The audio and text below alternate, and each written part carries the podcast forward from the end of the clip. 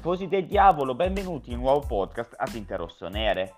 Stiamo per giungere all'ultimo atto di un campionato emozionante e avvincente come pochi. A Reggio Emilia, il Milan con un pareggio potrà alzare al cielo il diciannovesimo scudetto della sua storia. Un tricolore a tinte verdi dal punto di vista economico. La politica adottata dal gruppo Elliott ha dato i propri frutti.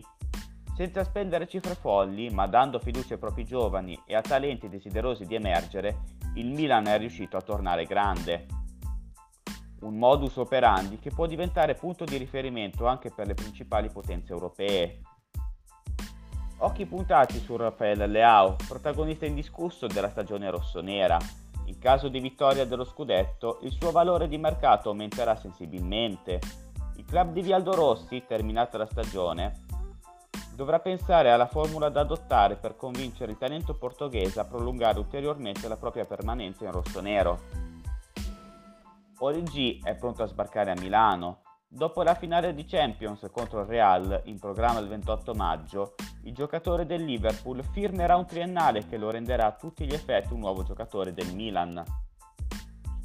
Botman e Renato Sanchez, gli altri rinforzi che Madini e Massara vogliono mettere a disposizione di Mr. Pioli, Dovrà riflettere sul proprio futuro Zlatan Ibrahimovic.